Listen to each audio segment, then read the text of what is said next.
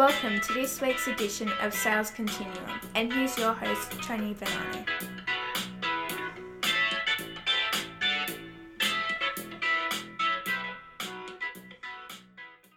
Welcome back, listeners, to this episode of Sales Continuum. After last week's rather lengthy episode, I thought I'd balance it off with a short, sharp one today to get you in the right frame of mind about the value of setting up relationships in business conversations. In the book The Mind of the Customer by Richard Hodge and Lou Schachter, chapter 4 starts. It's an old axiom that salespeople should prepare before going into a sales meeting. But exactly how do they do that? What do they need to know? Do they need to understand how the company functions internally? Do they need to understand the company's customers? Indeed, do they need to know its value proposition to its customers? Some of the responses they received include To provide value to me, one president told us, you've got to know the background of my company, what's important to us, our culture, and what we're looking for to drive success in our business. A chief medical officer at a health insurance company said, You need to understand our business drivers to know why the value you are selling is relevant to us.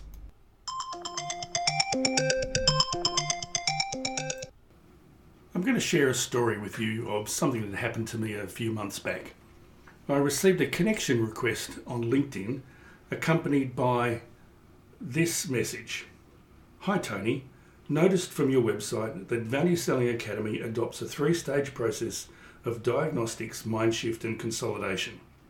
I couldn't agree more that the most important part of sales training is the consolidation, since it's so easy to slip back into old selling behaviours. Really keen to hear how you're currently conducting this training, and it would be great to share a few ideas about how other sales training organisations are using technology to demonstrate behavioural changes in the salespeople they're working with and conduct and consolidate their training remotely.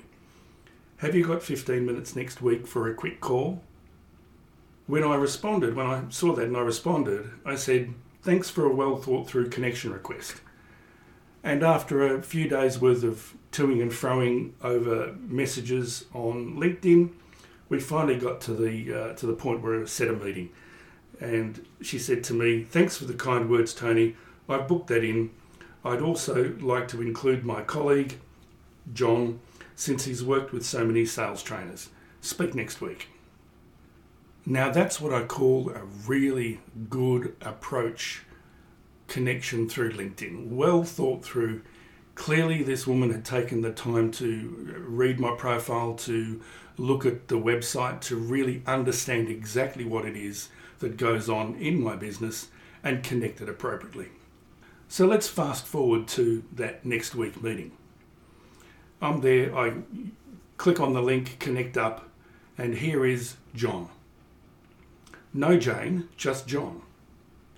So, all the hard work that Jane had done in the previous interactions with me on LinkedIn to build rapport and make a connection was all undone in a matter of moments. You see, I didn't have a relationship with John, the business relationship was built with Jane. Then John launches into starting the meeting and says that he is going to conduct a demo. And I said, Aren't we waiting for Jane? And he said, Oh no Jane won't be on the, these calls. She doesn't come on these calls. She just sets them up for me. And I was flabbergasted, totally flabbergasted. So I let John launch into his pitch and his demo, which lasted something like 20 odd minutes. And at the end, he said, What do I think? And I said, I think you blew it in the first 10 seconds. And he asked me what I meant. And I said, Well, you know, I had built up a, a relationship with somebody who had clearly understood what my business was all about. And that person was a no show on the meeting, and you're telling me that that no show was planned. And here you are doing a pitch, doing a demo with absolutely no regard whatsoever for the thing that got me in, which was the message that Jane sent in the first place. And I think that's why you blew it in the first 10 seconds. And then he asked me, Was there something wrong with my pitch or my demo? And I, I laughed. And I said, You're totally missing the point. I said, There was nothing in your pitch or your demo that made reference to the issues that Jane raised in her contact with me. So, was there something wrong with it? My answer would be, in that case, everything, because you did the pitch you were going to do, irrespective of what I needed to hear. There was no customisation, no tailoring, no customer centricity, and the only person in my mind who knew that information was not on the call. And then he asked, So what should I have done? And my response was, You shouldn't have done anything until you were properly introduced by the person who had built the rapport with me. And that, listeners, is the message that I want to talk about today. Telemarketing happens, it's going to happen forever and a day. Social media marketing happens, and that's going to continue happening as well.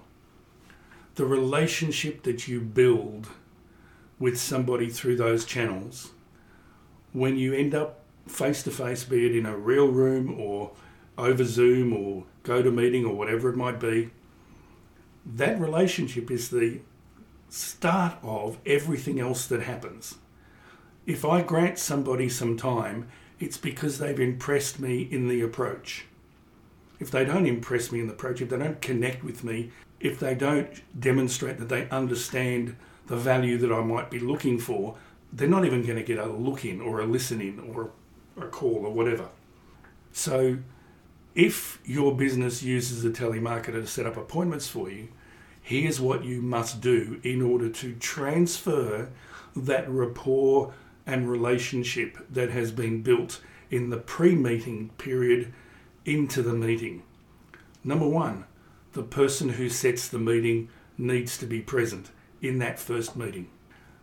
Two, they kick off the meeting and they make a reference back to the reason why that meeting was granted in the first place.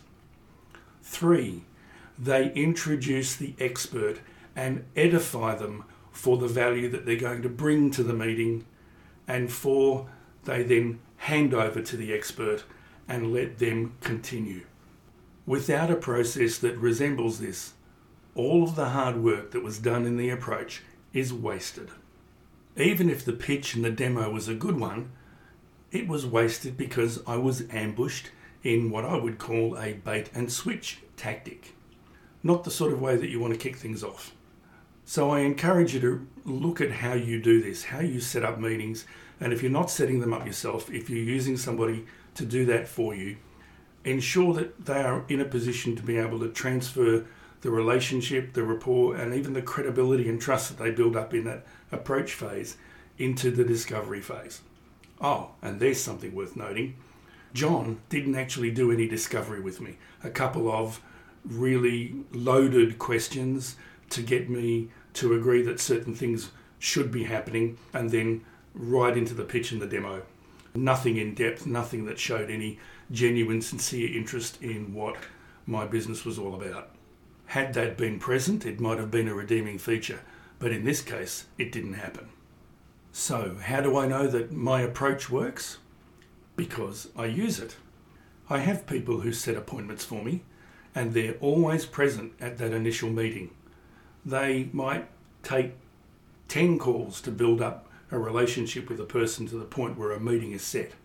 But once it's set, we don't want to waste all of that effort and energy that has gone into building it up. So whoever sets the appointment is on the appointment with me and they follow that process. They transfer the relationship and the credibility and the rapport through a process called edification. And they build up what I'm capable of doing. And when they hand over to me, I'm already four or five steps in front. And most importantly, I have a briefing session with them beforehand to assess all of the things that were discussed that went into creating the situation where the prospect would grant the meeting. Now I'm on the front foot and I'm able to conduct extremely powerful and strong discovery because I don't have to do all of the work to build the relationship. It's been poured over me like wine out of a cup. And the person at the other end is, is accepting of that because the person who built up the relationship is the one who is there doing the edification. Such an important step to make sure that moving from approach into discovery becomes extremely successful. Oh, and by the way, don't go straight from approach to pitch that's a recipe for failure. And success comes by putting the needs of your prospect first. So that's what we need to do. Put your prospect first and make sure you look after them in every approach call that ends up becoming a meeting.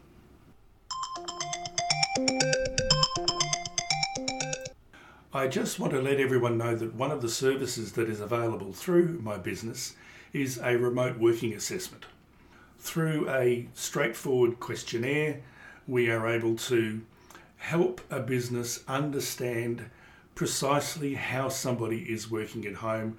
We assess it across eight different factors, eight different areas, and you receive a report that says this particular person works this way at home, this is how they are coping, here are the areas that they need extra support on, and the report provides you with recommendations on how to work with them effectively.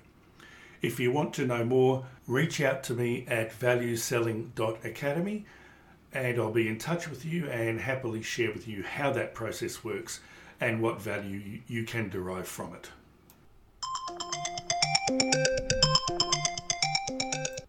Well, that's it for this week's episode. Remember to download and subscribe, and please rate the podcast. Until then, take care, stay safe.